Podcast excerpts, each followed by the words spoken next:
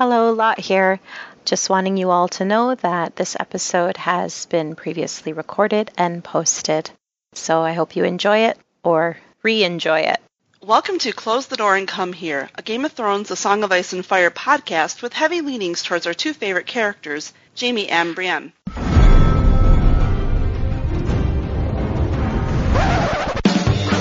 was a bear up there, all black and brown and covered in hair.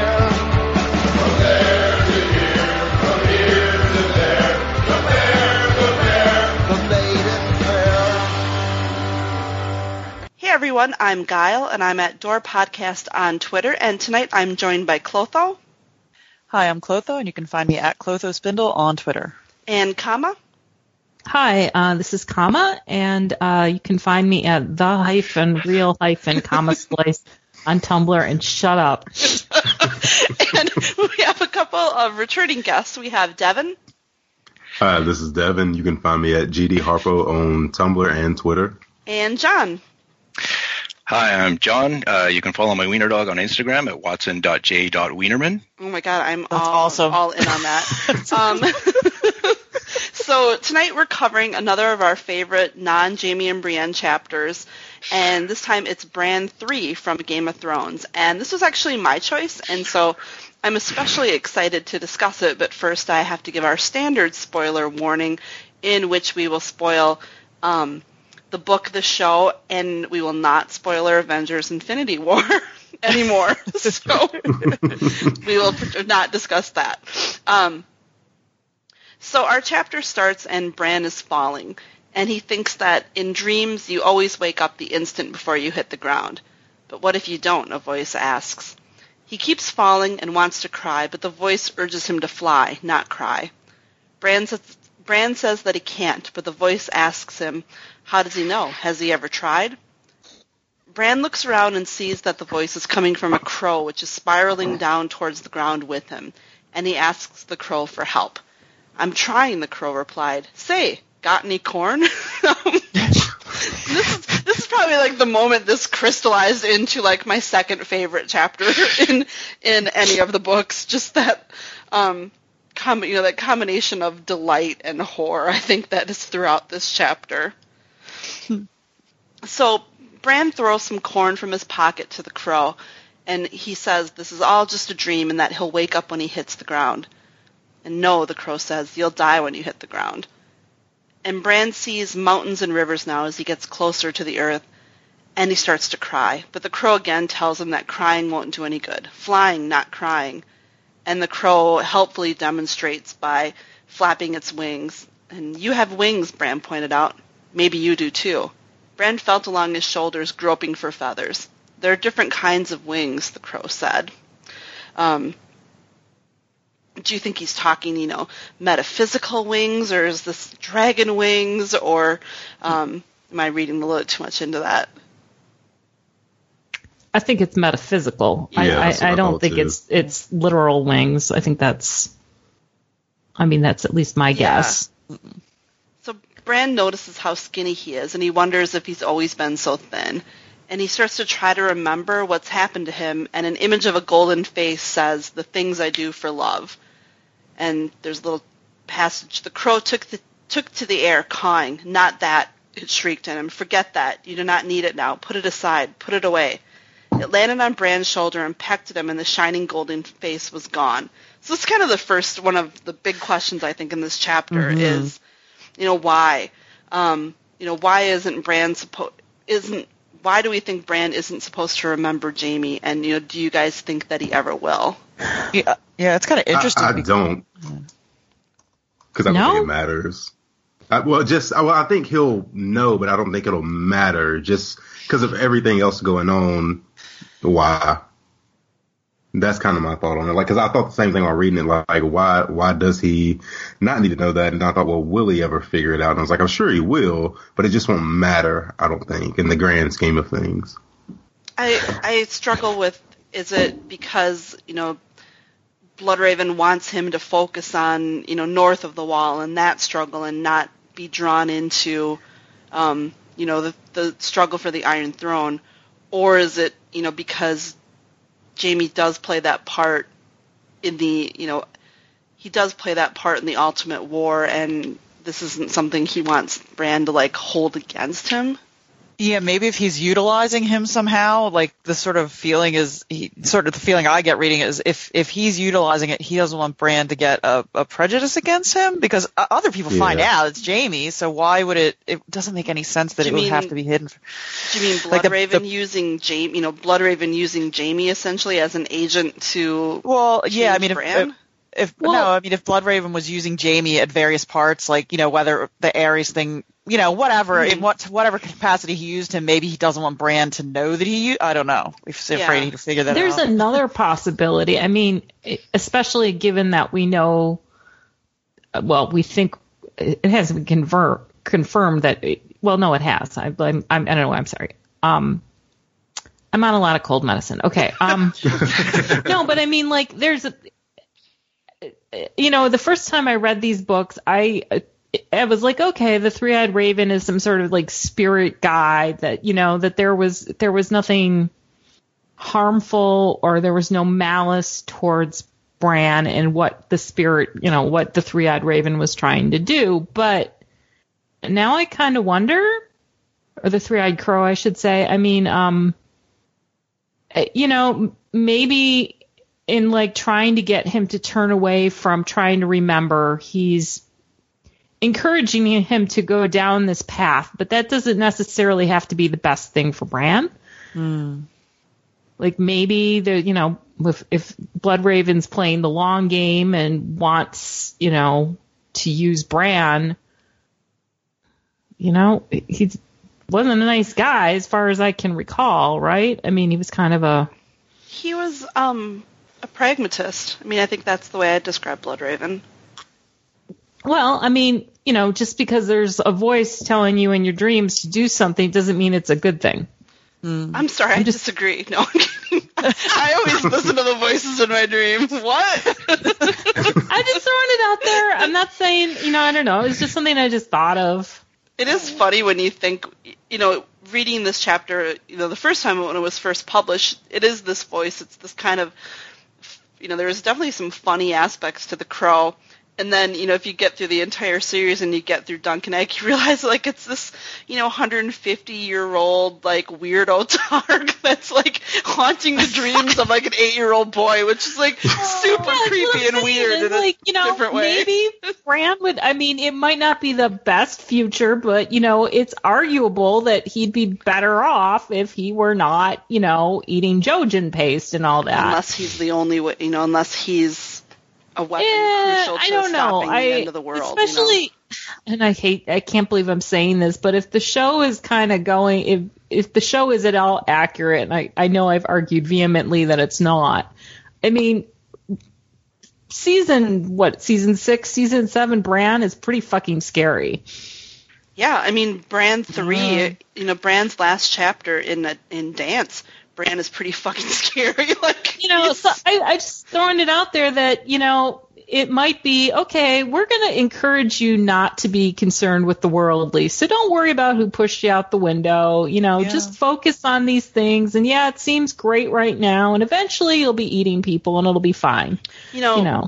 I was thinking about the Jaime aspect of it though earlier today. And I was thinking, George really has a way of taking Jaime off the canvas in some of the most important scenes. Here's a character that is one of like the top 5, most mentioned characters in the entire series, but he's not at Ned's beheading, he's not at the Blackwater, he's not at the Red Wedding, he's not at the Purple Wedding. He is positioned so that he's not at, if there's a Red Wedding 2.0, he's not there. Like, he's always kind of written Jaime to not, to sort of, or, and he's not at, he's not in King's Landing when Cersei, implodes. He's not at King's Landing, presumably, when Aegon arrives. So he's always kind of written Jaime into safety, almost. And he keeps doing it over and over and over again. And it just makes me think, like, he's, and, coupled with this, it makes me think, is he saving, is Jaime being saved for something? Yeah. I don't know. Definitely. So Bran continues to fall, and he starts to see the whole world recognizably below him. And it seems like he sees much of the present. So, you know, he watches Lewin studying the sky and Hodor carry an anvil to the forge, which just tells me that this is one of those lines where it's like, George, you don't know anything about, like, forges or anvil. Like, it just seems like something you think, right? Like, well, you're carrying an anvil to the forge. That's what, you know, that's what happens. Not that I know any much more, but it just seemed like kind of odd. Sort of random, like. Yeah. Yeah.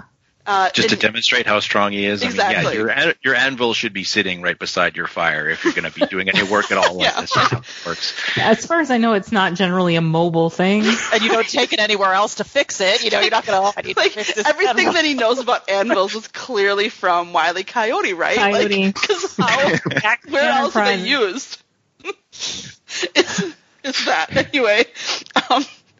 So, you know, he sees Catelyn and Roderick Castle on their way to King's Landing, and he sees Ned arguing with Robert and Sansa crying herself to sleep. And then there's a couple of visions that seem like they're from, at least a little bit from the future, and, you know, here's a pretty famous, you know, it's a few, like, very famous passages from this chapter. Okay. You know, it's Bran's visions. He saw Sansa crying herself to sleep at night, and he saw Arya watching in silence and holding her secrets hard in her heart. There were shadows all around them. One shadow was dark as ash with the terrible face of a hound. Another was armored like the sun, golden and beautiful. Over them both loomed a giant in armor made of stone, but when he opened his visor, there was nothing inside but darkness and thick black blood. You know, my questions are really, who are these shadows, and do you think that their identity has changed since George wrote this passage? Yes. So who, you know, who do you think they are now? Well, I mean, the Hound is pretty straightforward, and then the other one is Jaime, who, from what I understand, well, I think so. I think he was. I think at this point, George was still thinking that Jaime was going to be the ultimate bad guy who was going to murder everyone and become the king, and then sort of end up being the one of the last villains after Joffrey and everybody else dies. The giant everybody thinks is going to be Gregor Borg, whatever. I'm not so sure about that though. I mean, I don't know who the hell it's going to be, but that one's a huge mystery that everyone's still puzzling over, right? Right. Sorry. Lost my train of thought. I read something today that speculated that maybe Joffrey was the shadow armored in the, like, the sun, golden and beautiful as well. Because when you think about what happens in King's Landing, I mean, Jaime's really not in King's Landing with them very much at all. You know, he's kind of off the scene. And then I also had this, like, tell me if you think this is, like, super cracky, but it's like, you know, what if at some point, because I think, you know, armored like the sun, you know, Oberyn I think of as the sun, and I was kind of wondering, like, at some point was Sansa going to be on trial for Joffrey's murder? And was Oberyn going to be her you know, who knows? Like, I think, but I do think, like, it's really changed over time. You know, obviously the Hound is the Hound and stuff, but it does feel like a lot of them have changed. Yeah, I thought of that too when I was listening to it. I was like, you know, I wonder if he kept any of this, or he really is just going to change it all up. And it's so long ago. You know? I did kind of wonder if the Sansa and Arya stuff was. I mean, I realized that it falls quite recent after the road trip, you know, from hell with the direwolves and stuff. But I did kind of wonder if those were. It wasn't just that, if maybe he was seeing them in the future. That's what I really think, especially the Arya language that just feels so like Arya of the future. The future. Yeah, like holding those her secrets hard. You know, that just feels. Yeah, like, and even Sansa's bit about the sobbing, I mean, that also seems like it might be, I don't know, I kind of wondered. So, yeah, I just felt like it was like, you know, you're supposed to on first blush just read it as like, yeah, this is what's going on right now, but then it's secret kind of foreshadowing, or like just this is a character trajectory kind of summed up in one sentence really quick, and then only afterwards you look back and go, oh, holy fuck, he was right the whole time, yeah. Like that. Well, and I think we see it, you know, we see Bran looking across the narrow sea, and we see these thing about, you know, a sigh by the shadow where dragons stirred beneath the sunrise. And we don't, again, is that the future? Is that Dany, are these Dany's dragons at some point? Is this, her going east to go west? Or is this just fanciful language? Because I think, it seems like from the stupid Fire and Blood book that's coming out, like, those eggs might be, Dany's eggs. Like, it's part of the story is the story of Dany's eggs, because that's the one thing I really wanted to know more about. Man. Is that, and then, I think to the point about things that seem like they could be happening in the present but really are foreshadowing, there's a fairly long passage that I want to read, but I think it's like, it's kind of like the most famous passage in the chapter, and I love it. So it's easier to read it than describe it. So, hit us. Finally, he looked north. He saw the wall shining like blue crystal, and his bastard brother John sleeping alone in a cold bed, his skin growing pale and hard as the memory of all warmth fled from him. And he looked past the wall, past endless forests cloaked in snow, past the frozen shore and the great blue-white rivers of ice and the dead plains where nothing grew or lived. North and north and north he looked, to the curtain of light at the end of the world, and then beyond that curtain. He looked deep into the heart of winter, and then he cried out, afraid, and the heat of his tears burned on his cheeks. Now you know, the crow whispered as it sat on his shoulder. Now you know why you must live.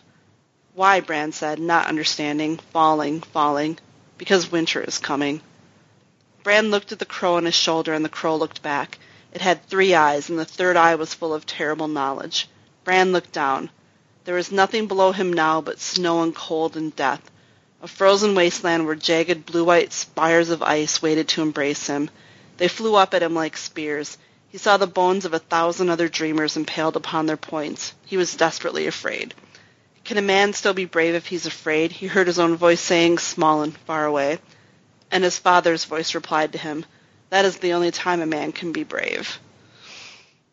And it's like, that's the book. Like, that's kind of the story. That's beautiful, too. Yeah. And, I think we see in here, I think, you read it for the first time, and you just think of, it's cold at the wall, and John's cold. And, reading it through a second time, you realize that this is John's death, and, maybe this is a description of his purgatory and the ice cells before he is, presumably resurrected. Oh, yeah. Well, and that plays into, George is acutely aware of, the whole, playing with the tropes about, not the tropes so much, but the idea of the prophecies and how this stuff can be read multiple ways. And it just seems like kind of classic. And it just seems like such a mastery. He has such a mastery of the material at this point, and I feel like this is probably a really early chapter that he wrote. Like, I think his first vision of the story was of them finding the direwolves in the snow, and I wonder if and that was Bran's POV. So I kind of feel like it's possible that he wrote. He wrote at least a few chapters of Bran's POV before anything else, potentially, and so I feel like this could be a very early, really early chapter in the entire story. Yeah, I think that makes total sense. So I've got some questions. Oh, go ahead, Kama. Oh, no, I didn't really have anything else. I thought it was really interesting. I don't know if it's in this passage or just slightly after when he starts flying. It says he forgot to be afraid. Do you guys notice where in the chapter that is? It's around here somewhere. It says Bran forgot to be afraid, which is exactly the language that it uses shortly before that when Dany marries Drogo and rides her horse for the first time. Silver? Yeah. Oh, and good catch. The whole thing about him, not being allowed to remember Jaime is the same thing as, if I look back, I'm lost, like Dany's always telling herself. So there's, all these parallels. The two of them are being set up to be foils for each other, or I don't know what he had planned for them. Maybe I don't know where he was going with that, but they're totally he uses the same language for the two of them. Huh, that is really interesting. Yeah. And I did not catch that. Yeah. I think we think of Dany and Dany and John as kind of the foils at the ends of the world, and it's kind of giving. I do think like you read a Bran chapter like this, and it sort of crystallizes that Bran's the main, in many ways is kind of the main character, at least in the books. Yeah, that you don't, you definitely don't get it from the show because not Action Man. So a couple of questions. So what is the heart of winter? Is Bran seeing the others, or is this like other central? Is it just like super freaking cold? Because I feel like I would like cry if I'm like, oh God, it's colder than it is here. No.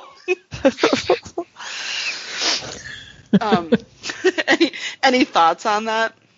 Well, the thing that jumps up at me is that he's seeing whatever it is up there that's fucked up that created the others, right? There's something is obviously out of whack. There's some fucked up thing that's stuck there that probably they will need to go and dislodge or something like this, like some sort of I don't know exactly what, but I think he saw that the horror that's living up there that's making the others. Okay, and then that's interesting. Yeah, it's like the season, like there's whatever's like stopping the season cycle essentially. Yeah, and I feel like, and right after that, is this one of the first times where, like, the winter is coming is actually a warning when he says because winter is coming? Is this like one of the first times that's apparent that it's more of a warning, just more than the house words? That's kind of what that felt like here. Yeah. I think because this would be we don't even have old Nan's kind of old Nan's story that she tells Bran is kind of that's after this even, so you kind of don't necessarily get the context of what the long night, and you don't really hear what that is yet, I don't think, or at least real completely. I had some questions about the 1,000 dreamers, and are these other green seers? Are these the people that have kind of tried magic or relied on magic?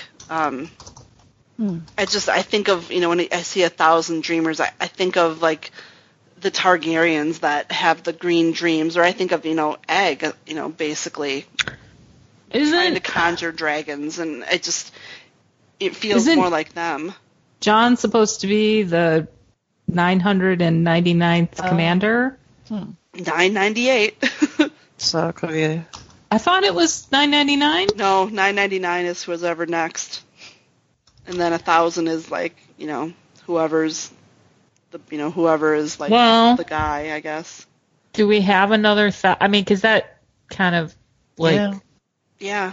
What other 1,000 in the series do we have to relate that to? I'm googling. Or is it just? I just kind of took it as like shorthand for a lot. This is what shows up in my what is it? It's like not the top. The top hits actually have to do with like the show and stuff. But like hit number 4, Jeff Bezos is helping to send 1,000 dreamers to college. Pretty sure that's not it. Jeff Bezos is going to send 1,000 dreamers north of the wall. Oh, gosh. That would be Trump. God. Well, there's something here about how 1 in 1,000 people are green seers. I don't know. Okay. I'm stretching here, and I'm about to go into Reddit. So. The other thing is, Kama, you should definitely glom onto this one a little bit. Is when Jenna's talking to Jaime about Tywin, he's one man in a man in 1,000 years. Like I think it's just meant to be like a lot. I don't know that in this case. 1,000 points of light. No, it's I think there's theories about that he's going to end up being the 1,000th. Blah blah blah. The whole thing. Yeah, it could just be one of those numbers, that just doesn't mean anything. And it's a beautiful language too. 1,000, like, it is an incredibly well-written chapter. 536 dreamers paled upon their points. It's not quite. That's way better. Yeah. 1,000 dead dreamers. So, as death reaches for him, Bran finally flies, and there's, like, my favorite passage in the chapter. "I'm flying," he cried out in delight. "I've noticed," said the Three-Eyed Crow. Like, I love Bloodraven dealing with children. Like, it's my favorite thing, and it just reminds me of how much fun the Mystery Night is with with him dealing with Agatha, you know, his little bits with Agatha and it's like, again, it's like there's a lightheartedness in that story that there's parts of it in this story, and it's just such a cool juxtaposition of, you know, he's basically up there seeing death and seeing like doom and destruction, but you know, he's flying. It's awesome. And the crow is just kind of funny about it, you know, and it's just so, it's so fun. It's so cool and like just delightful. So anyway, things get a little bit less nice. The crow starts stabbing Bran in the middle of his forehead. Literally trying to open his third eye. And for some reason, this is like the only point that I started thinking of that stupid band, Third Eye Blind. And then I literally could not get Semi-Charmed Life out of my head for like the next 6 hours. So sorry, everyone. Yeah, and, thanks for that. Yeah, I know. But if I have to suffer, so should everyone else. Everyone else? Yeah. So Bran's ripped out of his dream, and he finds himself back in his bed at Winterfell. And as a servant frantically leaves to let everyone know that he's awake, Bran touches his forehead between his eyes. The place where the crow pecked is still burning, but there is nothing there. And then, you know, Bran's pup joins him on the bed, jumping on his legs, but Bran feels nothing other than the warmth of the wolf enveloping him. And then the chapter ends. When his brother Rob burst into the room, breathless from his dash up the tower steps, the direwolf was licking Bran's face. Bran looked up calmly. His name is Summer, he said. So, why Summer? Is this like Bran's way of saying, like, you know, challenge accepted? Yeah. Yeah, that's what it feels like. For him to wake up, and that's the first thing that, you know, he says is his name, Summer. That's what it feels like. Challenge accepted. Winner. Bring it on. He kind of... I think he understands that winter is the enemy. Yeah, I mean, he kind of backslides until... you know, the end of book 2, but I guess he is, you know, again, a crippled 8-year-old boy. There's not a lot that he, you know, that he can do. His story is a little bit put on hold. Why not Spring? Just because it's a bad name for a dog. Yeah, Spring. Yeah, you always have to like, you always got to like plan out what you're gonna yell at the dog park, and if it's, you know, you can't do it. Like, actually, Hodor would be kind of a fun name, but, yeah. A little too confusing. Hodor! Do they have fall? Do they mention having, like, a fall? Like, do they ever mention that? They always mention, like, late summer. And then I think that at some point in Feast, or in some point, doesn't the raven that signifying that it's autumn? Yes, they talk about it. They've talked about... said something about autumn at some point. Okay, yeah. So they do year autumn or... Yeah, okay, so. And I feel like it's festival season, you know, like beer and stuff. And there's that song, the maid, I loved a maid as red as autumn with sunset in her hair. Okay. And so did it just skip? Like, I wonder if if they have, like, you know, like, just say if they have, like, a 10-year winter, then they have, like, a 2-year autumn or, I mean, 2-year spring or... can you imagine how logic to this? Like, a 2-year autumn would be, be great. Well, yeah, and then you have the winter that lasts 17 years, and you go, damn it, I just want to win, you know... That's just like now. It was like cold last week. It's going to be 87 degrees on Friday. We didn't get any spring. Sometimes it's like, how did George grow up in New Jersey? Because he feels to me like someone who grew up without seasons. Like, there's no conception of how this would not work. Actually, I remember when I was trying to get her enthused in the show, and she's a physicist, and I was like, okay, and there's some weirdness with, like, the way the seasons work, and I was explaining them to her, and she's like, oh, no, that's viable. Oh. What? Now I want to know how. She said, you know, and then it got very complex on me very fast and way over my head, but she said, no, like, what he did is theoretically possible, and I do wonder, I mean, he reads fairly widely, wonder if he, I don't know, one day opened up a Scientific American or something and there was some article on it. And I can't, I'm afraid, reproduce her argument because I was lost like 5 minutes in as to why she was, you know, it had to do with different situations with magnetic poles and how you could have a thing and it could... Wow. So like I don't know. Or like a climate change, too. I mean, there could be, you know, they say that, or ice ages and things. And Yeah, no, but I think she was, it had to do with that there are, that is theoretically, or there might be planets where something like that could work. I don't know. That's interesting. I'm just going to assume that George has not read any of that. I don't know. He just thought it sounded cool. Yeah, kind of. Like, hey, why don't I have you can just kind of imagine. Any final thoughts on this chapter? Well, I don't know if I should bring it up, but I'm not entirely convinced that crow is Bloodraven. Okay. Controversial opinion. No, I don't know. Like, tell me more. Well, in Dance, when Bran is talking with Bloodraven in that cave, he kind of says, "Oh, you weren't you that crow?" And Bloodraven is just like, "Crow? What? Oh, yeah, they used to call me a crow when I was in the Night's Watch." And then he goes off on tells some Grandpa Simpson story about something else. But the fact that he was confused at all is kind of strange. And apparently in some of Bran's other visions, Bloodraven appears as just a weirwood. And there is also a weirwood in his vision here. Yeah. He looks down and the Winterfell weirwood looks back at him and is like proud of him or knowing or whatever. I forgot to mention that part. Who the hell the crow might be if it's not Bloodraven? I have no idea. And like honestly, I'm 20% sold on the notion that it's not him. But it's just something that I kind of try to bear in mind is like maybe this is whatever his higher self or some completely different actor that we don't know of. Some random naughty crow. Or it's Bran. I mean, that's the other thing. It could be the crow could be Bran.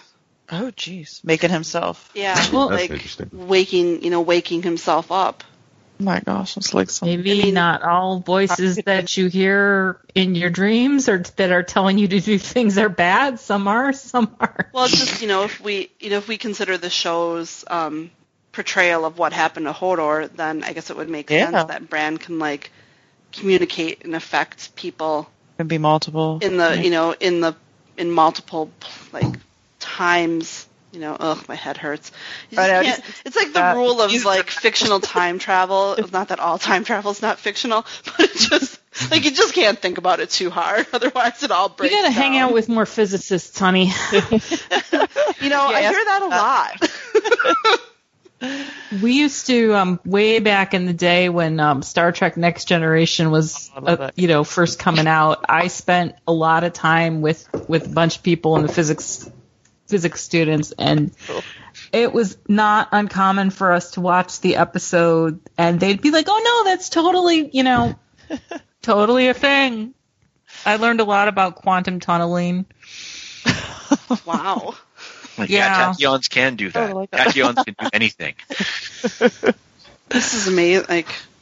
It's sort of weird to think that there's any scientific basis, because I just think there's definitely a difference between science fiction and fantasy, and this is fantasy, Yeah, no, I think my guess is that a lot of this is him just wanting to do whatever he wants to do. But, good fantasy. In fact, this is the same friend who told me about the whole planet tilt thing or whatever and how it was possible. She also pointed out that, she usually doesn't like fantasy because she said, what she likes with she says when she does read it and she likes it and it's done well, she said it's grounded in a kind of reality, and then they get one special thing.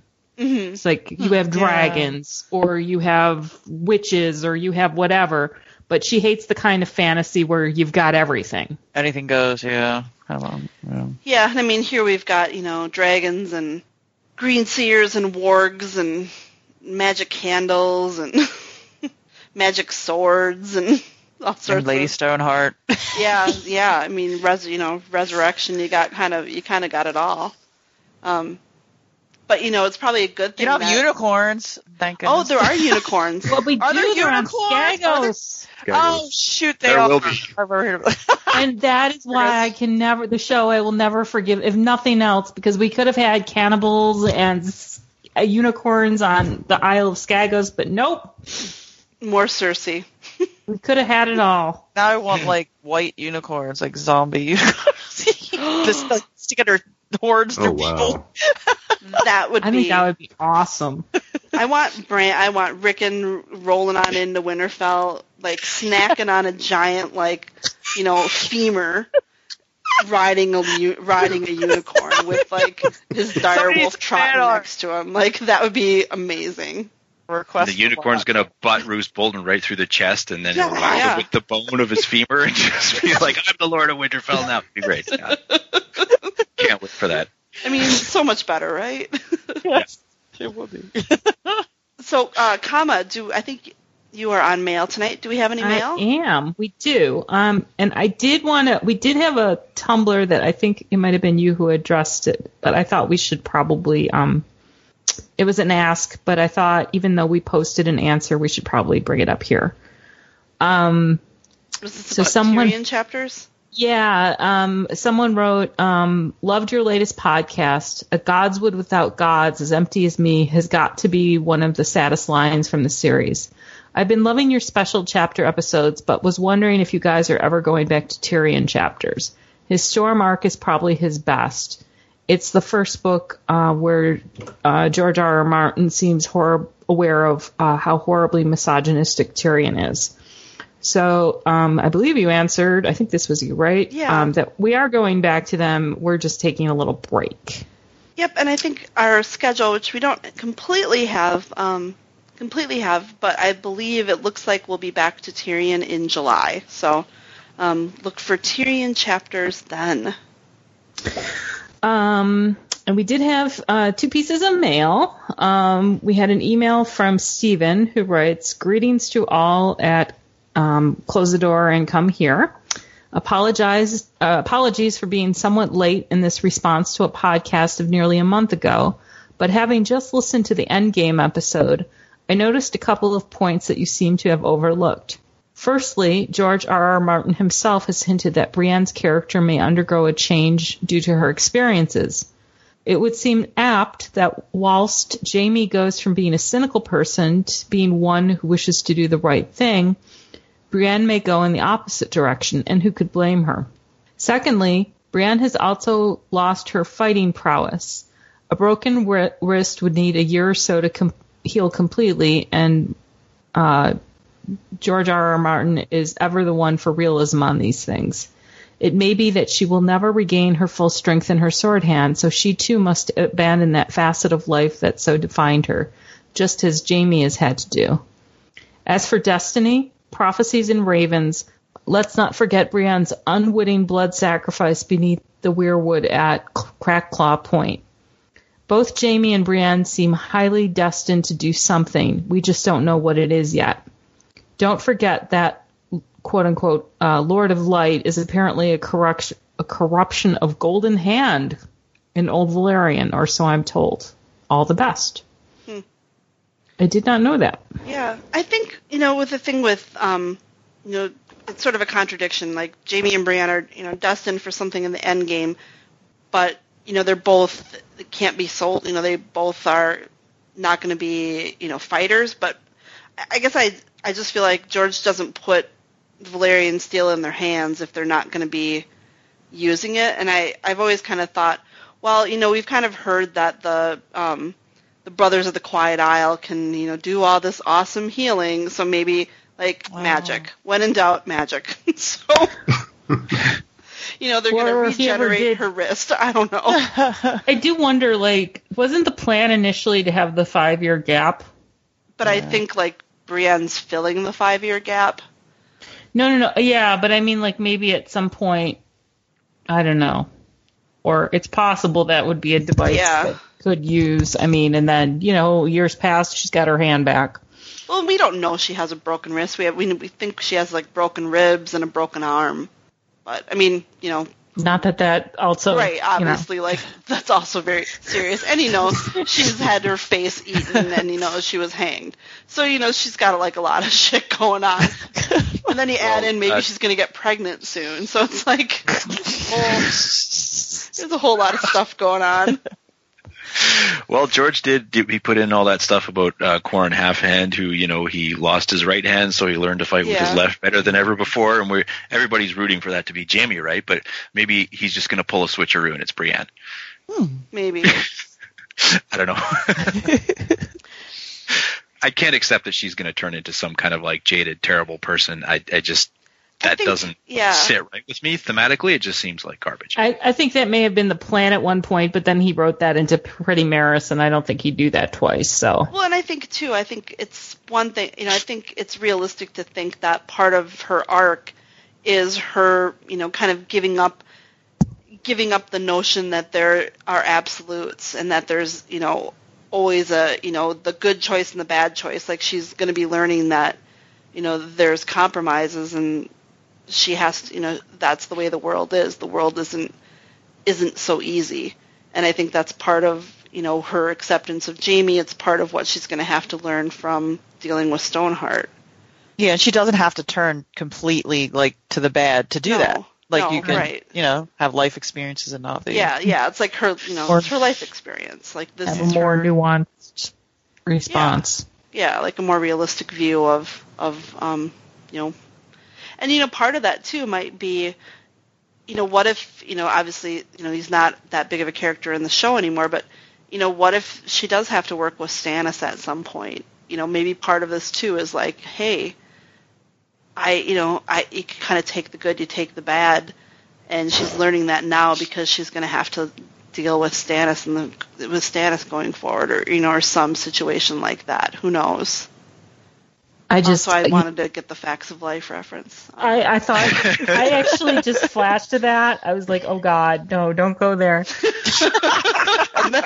And then I went. And then there. I did. And it was too late. Now I've got that song stuck in my head. But now you don't have Semi-Charmed Life in your head anymore. So there you go. And now it's back.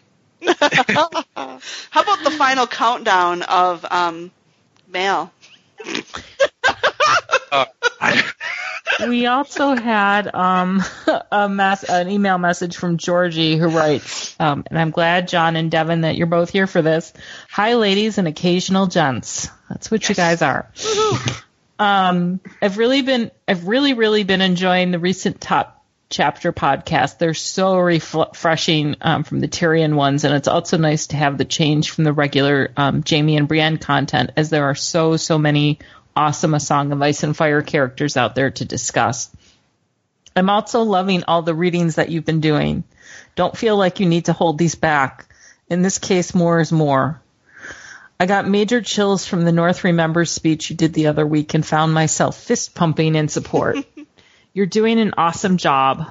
Looking forward to the next podcast as always. It's the highlight of my commuting week. Aw, that's so sweet. I'm taking from this that really what I could have done for the Sansa episode is just read the whole chapter aloud, and that would have been fine with people. So honestly, that's the hardest. That would have been the hardest chapter to recap, because you want, like, that first half of the chapter, all you do is want to read the whole thing. And then the second half of the chapter, it's like bang, bang, action, action, action, important thing. Well, I mean, even with the brand stuff, there's so many beautiful things in there. It's just, it's you're spoiled for choice. Yeah. I do want to point out that if you're listening to this, episode, either Monday the 30th or Tuesday May 1st, so like the first couple of days it's out, we do have a poll on Twitter at Door Podcast that we are taking a fans choice chapter the week after next, so we have 4 choices for you to choose from. It's Ned's last chapter in A Game of Thrones, the POV of Arya's of Ned's beheading, Dany in the House of Undying, and Sam's Fat Pink Mast. That we will do that chapter. So the highest vote getter. We'll do that chapter in like 2 weeks. So if you're listening to this early on, get over on Twitter and vote. Right now, Eddard is winning. Good. That's what I voted for. That's what I voted for, too. But I voted for Arya. No prejudice. So we'll see, we'll see which one of those comes out. And in addition to finding us on at Door Podcast on Twitter, you can also find us at Close the Door and Come Here on Tumblr, and closethedoorand@gmail.com. You can become our Patreon and receive early episodes, among other benefits.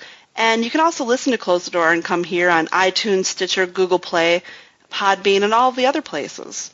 All right, well, I want to thank the panel and our guests, and I'm going to close the door. Get out.